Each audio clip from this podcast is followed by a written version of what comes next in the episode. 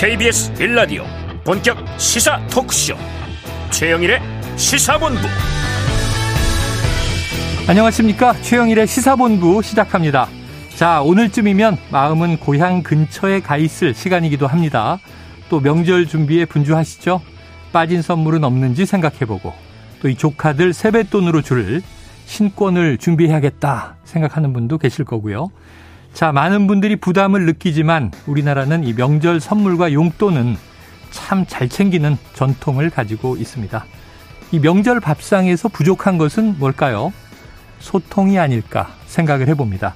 물론 이 조부모님 건강 얘기도 나누고 또 이 부모님 직장 얘기도 나누고 자녀들 학업, 취업 얘기도 나누지만 요즘은 또 묻지 말아야 할 금기도 많이 생겼죠? 자, 궁금하시더라도 연애, 결혼, 성적, 이런 것들을 이 주변 다른 또래와 비교하면 안 된다고 합니다. 자, 그래서 형식적인 소통은 있지만요. 그보다 더 솔직한 소통, 풍부한 주제와 소재의 대화, 이 가족의 미래를 함께 고민하는 생산적인 토론, 이런 것들이 좀 오는 명절에 더 많았으면 좋겠다 생각을 해봅니다. 이 시사는 일상과 동떨어진 것이 아닙니다. 나와 우리 가족의 미래를 개척하는데 우리를 둘러싼 사회 환경에서 중요한 요소가 뭔지, 중요한 변수가 뭔지 따지고 검토해 보는 게 바로 시사죠. 시사본부가 그 재료들을 준비하고 공급해 보겠습니다. 오늘도 함께 하시죠. 최영일의 시사본부 지금 출발합니다. 네, 1부에서는요, 오늘의 핵심 뉴스를 한입에 정리해드리는 한입뉴스 기다리고 있고요. 2부는 화제의 인터넷 뉴스를 다뤄보는 스트릿 뉴스 파이터가 준비되어 있습니다. 이어서 각설하고 시즌 2 그리고 경제본부까지 만나보겠습니다.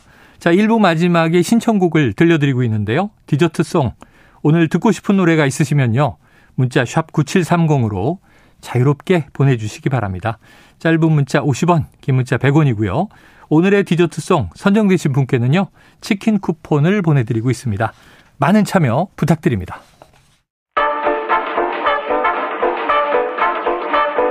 최영일의 시사본부 한입뉴스. 네, 헬마우스 임경빈 작가 그리고 박정호 오마이뉴스 기자와 한입뉴스 입을 열어보도록 하겠습니다. 두 분 어서 오세요. 안녕하십니까. 야 이번 주에 왜 이렇게 이 압수수색 소식이 많은지 네. 오늘 또 속보가 나와서 이거 뭔가 봤더니 자, 이 어제는 국가정보원과 경찰이 민주노총 사무실을 압수수색했는데 국가보안법이 등장을 했고요. 자, 오늘은 또 경찰이 민주노총과 한국노총 건설노조를 압수수색했습니다. 어떻게 된 일인가요? 네, 서울경찰청 강력범죄수사대가 오전 8시 10분부터 민주노총 건설노조 사무실 5곳, 또 한국노총 건설산업노조 사무실 3곳에 수사관을 보내서 네. 수사 자료를 확보하고 있고요. 음. 그러니까 또 이제 노조 관계자 주거지 8곳에도 수사관들을 보내서 영장을 집행하고 있습니다. 네. 아, 경찰은 이들 이제 노조가 특정 인물 채용을 강요하거나 또 채용을 빌미로 금품을 요구하는 그러니까 불법 행위를 저질렀다 음. 이런 첩보를 입수해서 수사에 착수한 걸로 지금 알려지고 있는 상황입니다. 네네. 자 이게 경찰이 네. 지난해 12월부터 이미 건설 현장의 불법 행위를 특, 특, 별 단속하겠다. 이걸 지금 강조한 바가 있는데 그 연장선상에 있는 건가요? 그렇습니다. 뭐 경찰 같은 경우는 이제 올해 6월까지 해서 집단적 위력을 과시하는 업무 방해나 폭력 행위라든지 음. 조직적 폭력과 협박을 통한 금품 갈취 행위 그리고 이제 특정 집단의 채용이나 어, 건설 기계 사용을 강요하는 행위, 음. 신고자에 대한 보복 행위 이런 것들을 네. 노조에 대해서 적극적으로 이제 수사하겠다는 방침을 밝혀왔는데 어뭐 윤희근 경찰청장이라든지 원희룡 국토부 장관 같은 경우도 상당히 좀 강경한 발언들을 쏟아내고 있습니다. 네네. 네. 어 경찰은 더 이상 건설 현장의 불법 행동을 행위를 자시하지 않겠다. 어. 이게 윤희근 경찰청장의 말이고요. 네. 원희룡 장관 같은 경우는 더 강도가 높습니다. 그래서 후진국 같고 무법지대에 있는 조폭들이 노조라는 탈을 쓰고 설치는 것들을 후손들에게 물려줄 수는 없다. 그 주무부처 장관이 네. 사실상 그 현장의 노조들을 향해서 뭐 불구대천의 원수다 뭐 이런 얘기를 조폭이라고 했네요. 그렇습니다. 네. 한 셈이기 때문에 어 이런 뭐 노조에 대한 인식이 옳으냐 그러냐를 떠나서 네. 아무튼 이제 경찰이나 혹은 정부 입장에서 상당히 좀 강경한 입장이다라는 걸 확인할 수가 있는 거고요. 네. 어 아, 아까 얘기해 주셨던 것처럼 어제는 국가보안법을 음. 이제 혐의로 잡고 민주노총에 대한 대대적인 수사 의 압수색을 이제 이제 집행을 했는데 오늘도 또 연속적으로 이제 하는 걸 네네. 보면 민주노총이나 한국노총도 역시 마찬가지고요. 노조 측에서는 결국 이제 설을 앞두고 음. 노도 노조에 대한 어떤 강경한 입장을 다시 한번 강조하고 설 밥상 머리에 이, 이, 얘기를 올려놓기 위해서 서둘러서 하는 거 아니냐. 어. 좀 이런 좀 혐의를 가지고 있는 것 같습니다. 그런데 지금 대통령은 해외 순방 중인 주간에 음. 이런 이제 대대적인 노조에 대한 압수수색이 벌어지고 있습니다. 지금 말씀하신 대로 이제 지난해 말부터 뭐 화물연대 파업에 대한 정부 측의 태도, 입장, 네. 그리고 이제 대통령이 계속 연말 연초 강조하고 있는 노동개혁을 음. 포함한 3대 개혁과제 이거 이제 조속하게 밀어붙이겠다 이런 입장인데 자, 어떻게 될지. 그 사실 이제 뭐 불법 행위에 대해서는 어떤 방식으로든지 수사를 하고 뭐 처벌을 하고 이런 것들이 이제 네. 필요하겠죠.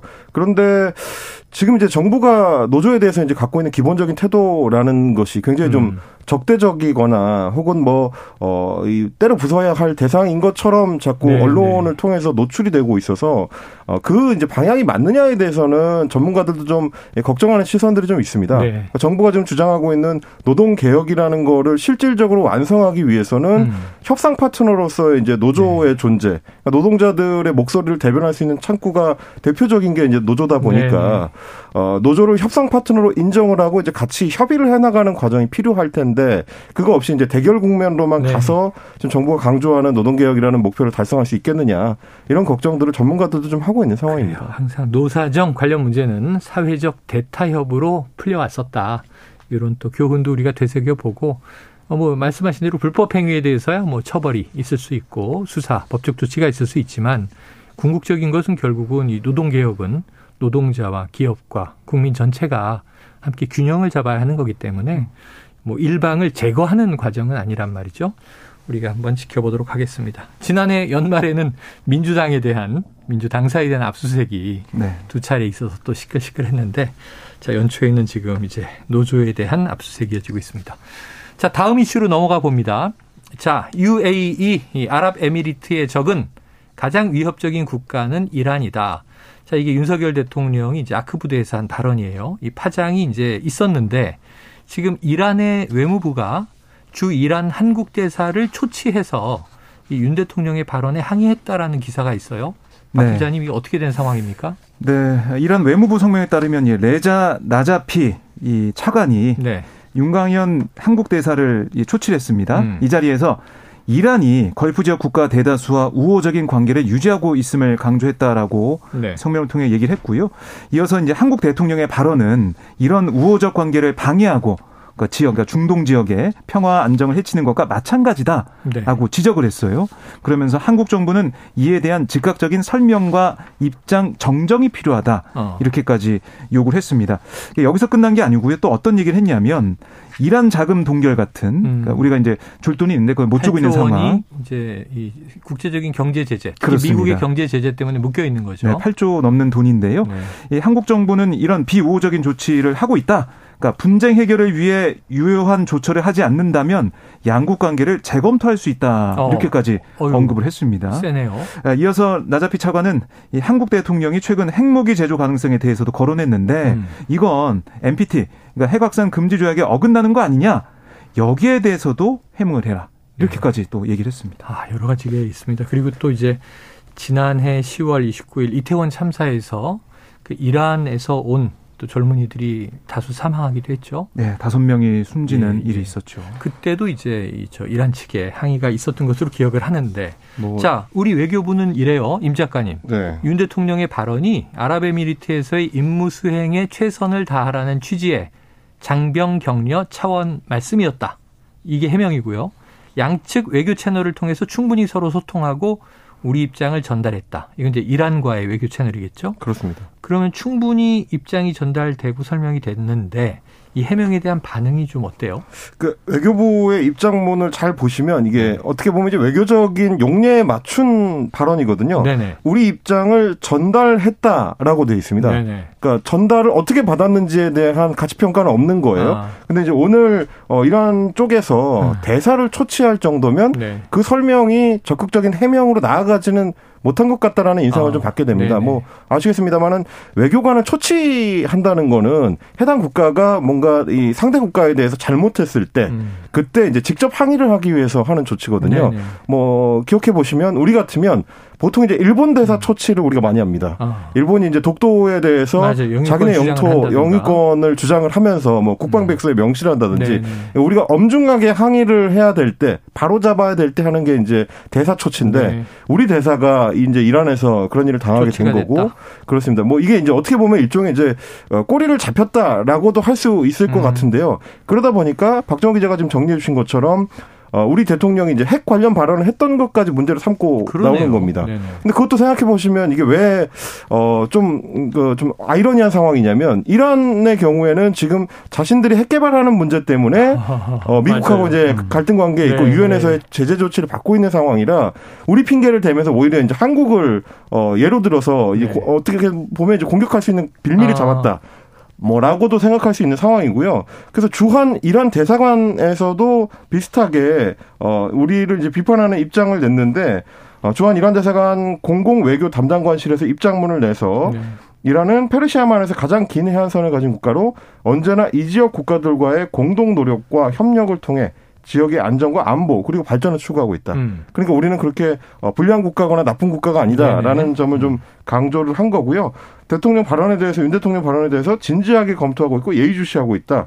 이 사안에 대한 대한민국 정부의 설명을 기다리고 있다라고 음. 거듭 밝혔습니다. 네 그러면 우리가 외교 채널을 통해서 이제 설명했던 내용이 어, 충분한 해명으로는 받아들여지지 않고 있다는 걸 보여주는 거라서 네. 쉽게 가라앉을 사안은 아닌 것 같다 좀 이렇게 볼 수밖에 없을 것 같습니다. 알겠습니다. 자, 빨리 좀 잘 해결이 돼야 될 텐데요. 왜냐하면 아랍에미리트와는 뭐 이번에 정상 외교가 잘 됐고 그리고 지금 이란도 또 우리 입장에선 지금 아까 말씀하신 대로 대사가 서로 왔다 갔다 하고 있는 수교 국가잖아요. 네. 네 상호 대사관이 있는데 그렇다면 이란과도 또 원만한 여러 가지 관계가 진행이 돼야 되겠죠. 결국에는 이제 공개적인 발언 정정이 있어야 아, 이란이 좀 받아들이지 않을까 생각을. 입장 정정 얘기가 있었어요. 그렇습니다. 그러니까 왜냐하면은 이게 이 발언을 정정하지 않으면 이거 인정한 셈이 되는 거잖아요. 어, UAE의 적, 그러니까 가장 위협적인 국가가 이란이다. 이게 인정이 된다고 하고 이란이 그걸 받아들이게 되는데 그럼 이게 이제 이란과 우리 이제 국내의 이슈가 아니라 중동 전체 이슈가 될 거란 말이죠. 음. 거기에 있어서 이란은 더 이상 뭐 양보할 수가 없다 이런 생각인 것 같습니다. 이거 뭐 어떻게 바꿔야 될까요? 그 사실 엄밀히 말하면 대통령이 공개석상에서 했던 발언을 정정하기는 정말 쉽지 않습니다. 네네. 이거는 뭐 역대 어떤 대통령도 물론 어떤 대통령이든지 간에 말 실수들은 한두 번씩 있기 마련인데 네. 그거를 공개석상에서 다시 이제 뒤집는 경우는 거의 없어요. 음. 그걸 이제 하는 거는 사실 거의 불가능한 얘기고 어 지금 외교부가 하는 것처럼 이제 뭐 다른 채널들을 통해서 최대한 이란 정보를 납득시키고 설명하고 해명하고 음. 그래서 좀 이제 수습하는 거를 노력을 해야 되는데 그만큼의 부담을 또 우리 외교부 입장에서는 지게 되는 거라서 네. 어 이런 발언이 다음에는 다시는 나오면 안 된다라는 점을 이제 대통령이 한 번 더 인식을 하시는 게 좋을 것 같고요. 다른 무엇보다도 걱정이 되는 지점은 특히 외교 관련 전문가들이 지적하는 건 이럴 때일수록 정부 여당이 균형을 잡으면서 이 부분에 대해서 이제 수습을 하기 위한 노력을 해야 되는데 있는데 어, 정부 주변 인사들, 여권 인사들이 내놓는 발언들이 대부분 음. 대통령의 발언을 옹호하는 쪽에 네네 초점을 네. 맞추고 있거든요. 그래서 뭐 지난번에 저희가 소개도 해드렸습니다만은 국회에서 외교부 차관을 밀어붙인다든지 어 그래서 이제 답변을 강요하는 것 예. 같은 이제 태도로 보이는 거 이런 것들은 어 중장기적으로 어떤 형태로든지 우리한테 좋을 수가 없다. 음. 정부 여당이 좀 균형을 잡고 네. 이 사안을 다뤄야 된다라는 점을 한 번 더 강조를 드리고 싶습니다. 알겠습니다. 자 다음 이슈로 가보죠. 지금 순방 중인 윤석열 대통령 아랍에미리트 일정은 끝났고 스위스로 이제 이동했다는 얘기는 어제도 전해드렸는데 네. 지금 이게 다보스 포럼 참석이 주요 일정이잖아요. 어떻게 그렇습니다. 진행되고 있습니까? 네, 윤 대통령이 이 스위스 다보스 시내 호텔에서 글로벌 음. CEO와의 오찬 일정을 시작을 했고요. 네네. 그 이후에 이 한국의 밤 행사에 참석을 했는데 어. 우선 이 오찬 모임에서 아, 우리 측에서는 이재용 삼성전자 회장, 최태원 SK그룹 회장, 정의선 현대차그룹 회장, 구광모 LG그룹 회장, 신동빈 롯데그룹 회장과 김동관 한화솔루션 부회장 등 여섯 명이 참석을 했고요. 네. 외국 기업 인사로는 뭐 IBM, 퀄컴, JP 모건, 무바달라, 블랙스톤, 뱅크 오브 아메리카, 아, 비스타 에쿼티 파트너스, 히타치 음. 등 15개 업체 CEO가 참석을 했습니다. 네. 그래서 윤 대통령의 발언을 보면 저는 대한민국 1호 영업사원이다. 글로벌 기업인 여러분들을 한번 뵙고 점심이라도 한번 모시는 게 음. 대한민국 영업사원으로서 도의라고 생각하기 때문에 네. 이런 자리를 만들었다라고 설명을 했고요. 아, 인류가 직면한 문제를 해결하기 위해 다보스에 우리가 모였습니다만 이 자리만큼은 이 나라 대통령입니다라고 제 얼굴도 알려드려야 여러분께서 앞으로 한국을 방문하실 때 제 사무실에 편하게 찾아오실 수 있지 않겠습니까? 라면서 글로벌 CEO들에게 인사를 하고 다양한 조언을 요청을 했습니다. 그래요. 글로벌 CEO들과의 만남. 이게 다보스 포럼 자체가 뭐 정상회담이 아니기 때문에 그렇습니다. 주로 기업인, 뭐 경제 분야의 석학들 이런 사람들과의 교류가 중요하죠. 자, 한국의 밤에서는 이게 부산 엑스포 유치를 위해서 또 세일즈 외교를 한다고 했었는데 네. 자, 이제 또 다보스에서의 성과는 시간이 조금 흘러야 정리가 될 것 같습니다. 자, 지금 12시 36분을 향해 가고 있는 시간인데요. 내일 모레부터면은 설명절 연휴란 말이에요. 오늘이 목요일. 좀 점심시간 교통 상황을 알아보고 어, 뉴스들을 이어가도록 하겠습니다. 교통정보센터의 이현 리포터 나와주세요. 네, 점심시간이 되면서 정체가 조금 짧아지긴 했는데요. 그래도 명절 앞이라 차가 많습니다. 서울시내 강변문호 구리 쪽으로 방화에서 반포대교까지 50분 가까이 걸리겠습니다. 성수에서 영동대교 쪽으로도 속도가 떨어지고 있습니다. 지금 이 구간 지나신다면 올림픽대로가 낫겠는데요. 행주에서 염창 나들목 쪽으로 막히다가 노량진에서 반포 쪽으로 제속도를 못 내고 있고요. 한남대교와 영동대교 사이는 양방향으로 막힙니다. 그리고 공항 방향 청담대교 부근에서는 사고를 처리하고 있고요. 잠실대교부터 여파를 받고 있습니다. 경부고속도로 부산 쪽으로 가신다면 한남에서 반포 쪽으로 정체고 오산에서 남사 쪽으로 속도가 많이 떨어집니다.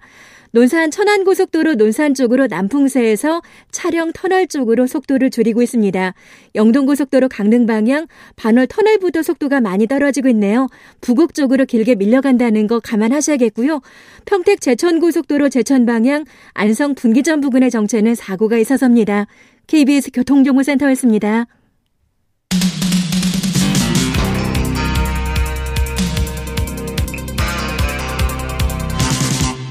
최영일의 시사본부. 네, 뭐 얼마 전까지는 분위기가 좋았는데 지금 뭐 사면 초가에 몰린 인물이 있죠. 바로 나경원 전 국민의힘 의원. 지금 이 당권 도전 과연 할 것인가? 여러 가지로 상황이 입지가 좁아지고 있어요. 그런데 이 나경원 전 의원이 연일 언론에 등장하는 상황에서 자, 이번에는 홍준표 대구시장과 거친 설전을 벌였다고요? 네, 그러니까 이게 지난 17일부터 시작이 됐다라고 볼 수가 있는데요. 네. 홍준표 시장이 페이스북에 나전 의원을 겨냥해서 어. 검증 과정에서 건물 투기 문제가 나왔다는데 사실인지 여부는 알 수 없으나 아. 그거부터 해명하는 게 우선순위가 아닌가라고 음. 썼고 다음 날에도 페이스북에서 부부가 좋은 의미로 부창부수 하는 게 아니라 음. 오로지 출세 욕망으로 부창부수 한다면 그거 곤란하다. 네. 헛된 욕망을 향한 부창부수 자중했으면 한다라고 썼습니다. 어. 그러니까 물론 나전 의원을 직접 쓰지 않았지만 음. 지금 현직 판사인 나전 의원의 배우자 그러니까 김재호 부장판사까지 겨냥했다는 해석이 나오고 있어요 정치권에서는. 네네 네. 그러니까 나경원 전 의원이 대통령 다음이라고는 볼 수 있는 여당 대표 그리고 김재호 판사는 사법부 수뇌부를 구성하는 대법관을 노리고 있다 네. 이런 풍문을 언급한 걸로 해석이 되거든요. 어. 그랬더니 나 전 의원이 가만히 있지 않았습니다. 네네.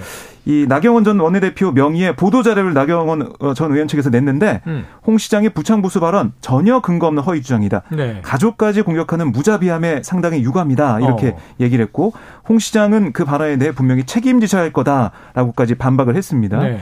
여기다가 나 전 의원을 돕는 박종희 전 의원이 오늘 KBS 라디오 최경영의 최강 시사에 나왔거든요. 음.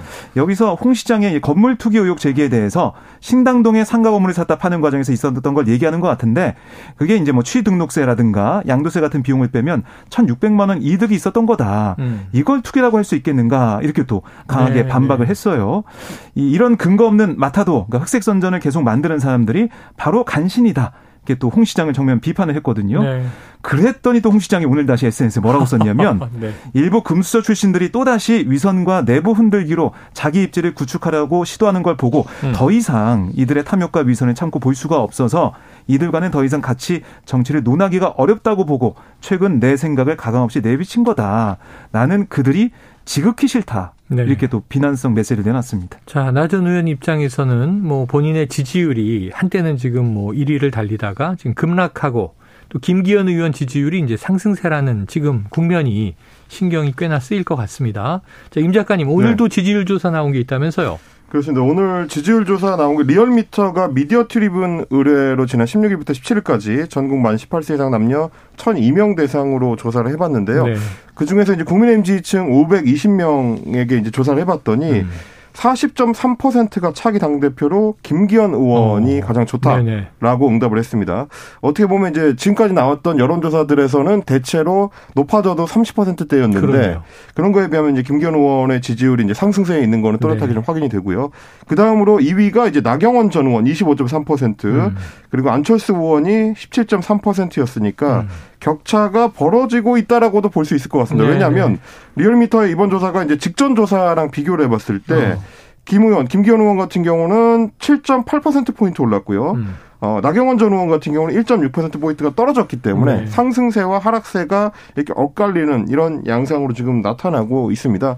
어, 자세한 내용은 이제 중앙 여론조사 심의위원회 홈페이지를 참조하시면 되고요.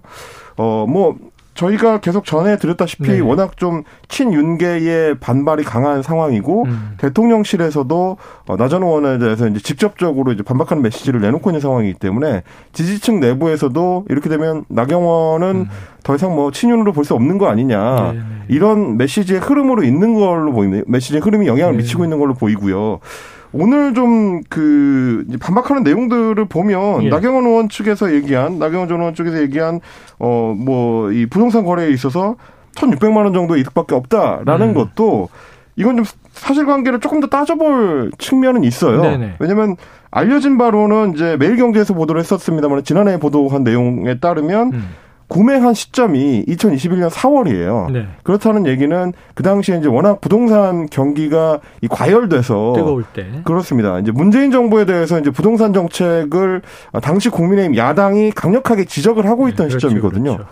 그런데 그 시점에 야당의 중진 의원이 중진 정치인이 어 뭐 빌딩을 따로 구매를 네네네. 하고 있었다. 그것도 구매 액수 자체가 50억이 넘는 음. 큰 액수였고 그러면 어떻게 대출을 시행을 한 건지 음. 이런 것들에 대해서 아마 검증 과정에서 좀 논란이 있었을 것 같은데 그 사안이 핵심인 거지 급하게 매각을 하느라고 뭐 실제로 남긴 돈은 얼마 되지 않는다. 이거는 이번 사안에서 핵심은 아닌 네네. 것 같습니다. 이런 부분들이 명쾌하게 해명이 돼야 나경, 나정, 나경원 전 의원이 뭐 실제로 전당대회에 나올 수 있을지 그 이후에 힘을 받을 수 있을지 음. 여기에도 좀 영향을 미칠 걸로 보입니다. 알겠습니다. 자, 지금 외부에서 이 국민의힘의 당권 경쟁을 바라보고 있는 상대당이죠. 민주당 이 비판 메시지를 냈다고 하는데 어떤 내용이에요? 네, 박홍근 민주당 원내대표가 오늘 당 정책조정회의에서 윤석열 정권의 정적 제거 어, 어. 이거는 여당이라고 피해갈 수 없다. 뭐 해임도 모자라서 윤핵관들과 대통령 비서실장까지 나서서 나전 의원을 부관 참시하더니 초선 의원들이 연반장을 내고 당 선관위원들이 직까지 사퇴하면서 어. 서명을 이어갔다. 네네. 이게 너무 좀 부끄럽고 영혼도 없이 총선 공천을 받기 위한 충성 경쟁하는 거 아니냐 음. 이렇게 뭐 비판을 했는데요. 어쨌든 이 민주당 내에서도 그렇지만 뭐 여당 일각에서도 음. 지금 이런 상황들이 이준석 전 대표가 네네. 물러나게 된 상황과 좀 닮았다. 그러니까 윤심이 공개가 되고 거기에 대한 뭐 지도부나 주요 인물들의 또 거기에 힘을 보태는 발언들, 그 다음에 뭐 초선 재선 이런 어, 선수별로 모인 모임을 통해서 비상대책위로 이제 가는 상황들, 그것과 지금 초선 의원들이 성명을 내는 상황까지 닮아 있다.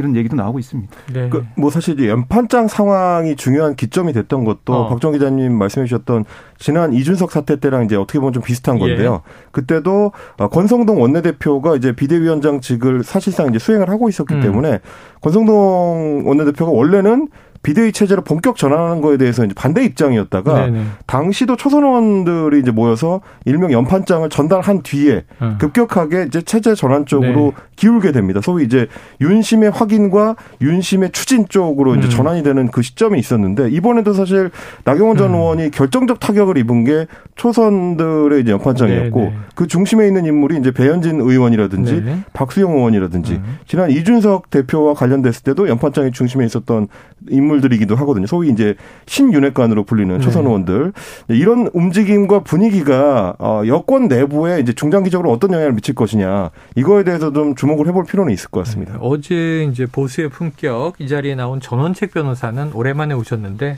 상당히 좀 비판적인 시각으로 보시더라고요. 음. 이게 의회 민주주의 또 민주주의 삼권 분립 이런 상황에서 대통령실과 당이 너무 밀착되는 것 아닌가. 음. 그 과정에 또 초선 의원들이 이렇게 이제 집단으로 하나의 목소리로 주로 이제 내부의 전직 의원, 중진 정치인을 비판하는 것은 유례가 없다 하면서 상당히 좀 우려를 나타내기도 했는데 예전에는 초재선 네. 의원들이 주로 소장파라고 해가지고 정풍 운동을 많이 했죠. 그렇습니다. 당내에서 이제 쓴소리를 많이 하고 개혁적인 추진 동력으로 이제 만드는 데 있어서 힘을 쓰는 네. 그런 쪽이었는데 지금 국민의힘 내부에서는 오히려 좀 반대 상황을 연출하는 거 아니냐 네. 이런 걱정들이 좀 있는 것 같습니다. 그래요. 지켜보도록 하겠습니다. 자 민주당으로 가봅니다. 지금 민주당은요 이재명 대표가 두 번째 검찰 소환 통보를 받았어요. 네. 첫 번째는 이제 성남 FC 의혹이었고 두 번째는 위례 대장동 개발 의혹과 관련됐는데 자, 28일 검찰에 출석해서 조사를 받겠다. 그럼 이게 토요일인데 어떻게 혼자 갑니까? 어떻게 갑니까? 네. 우선 토요일 맞고요. 네. 원래는 27일 이제 검찰이 얘기를 했잖아요. 네. 그런데 주중에는 어 일이 많다. 바쁘다. 일을 해야 된다. 음. 당무를 해야 되겠다라고 얘기하면서 28일 토요일에 출석하겠다라고 얘기를 한 거고요.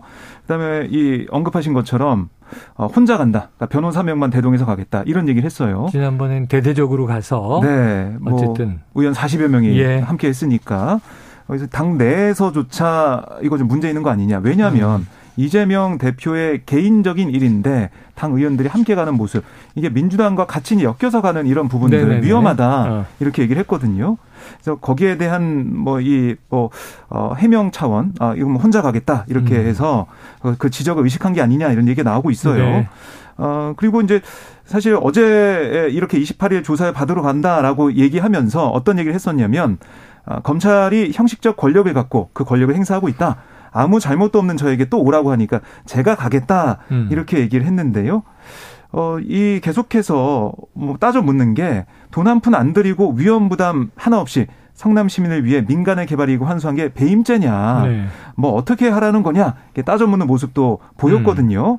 음. 어, 결국에는 검찰의 이런 조사 과정에서 자신의 입장을 충분히 설명하고 좀 당당한 입장을 좀 보이겠다 이렇게 좀 해석이 됩니다. 자, 이전 대표 네. 지난번에 성남 FC 의혹 그때도 이제 한 12시간 소환 조사에 응했고 여섯 쪽의 진술서를 최근에 공개했어요. 공개했습니다.